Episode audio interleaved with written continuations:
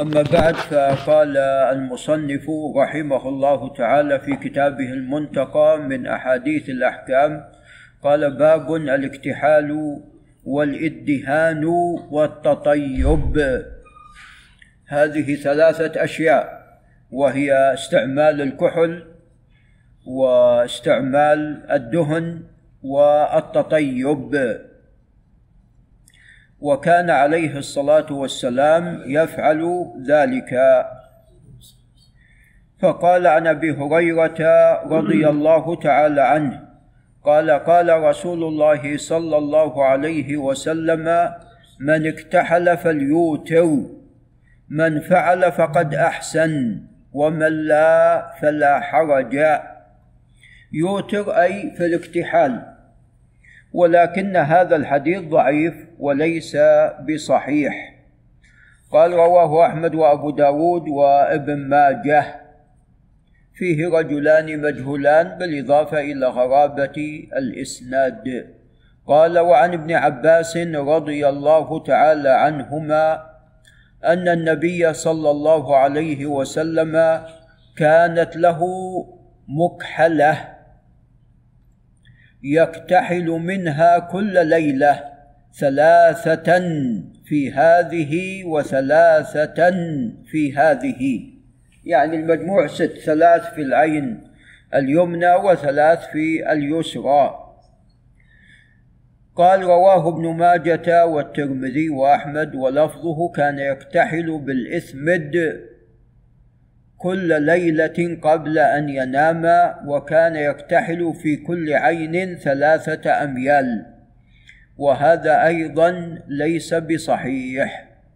نعم.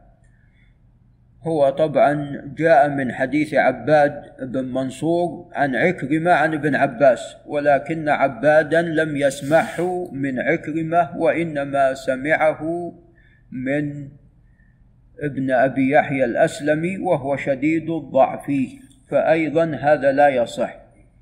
ولكن الذي يعني لعله لا بأس بإسناده وهو قد جاء من حديث ابن عباس رواه أبو داود ورواه أيضا ابن ماجه أن الرسول صلى الله عليه وسلم قال من خير اكحالكم الإثمد فإنه يجلو البصر وينبت الشعر فإنه يجلو البصر وينبت الشعر. نعم فهذا الحديث لعله لا بأس بإسناده. جاء من حديث ابن خثيم عن سعيد بن جبير عن ابن عباس وهذا الإسناد لعله لا بأس به.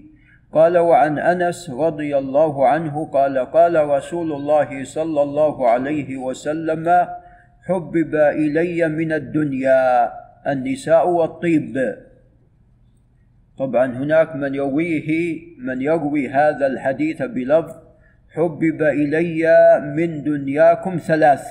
لا هذا غير صحيح. لأن الصلاة ليست من الدنيا وإنما حبب إلي من الدنيا النساء والطيب نعم النساء والطيب وقد تزوج عليه الصلاة والسلام نساء كثيرات. نعم. وإحدى عشر امرأة وهذا خاص به كما هو معلوم عليه الصلاة والسلام. نعم. وتزوج بأكثر من ذلك ولكن الذي دخل بهن ثلاثة عشر إحدى عشر. نعم. قال والطيب. فكان عليه الصلاة والسلام يكثر من التطيب. قال وجعلت قرة عيني في الصلاة. نسأل الله عز وجل أن يجعل قرة أعيننا في الصلاة. قال رواه النسائي ولا بأس بإسناده. نعم ولعل نقف عند هنا. هذا وبالله تعالى التوفيق.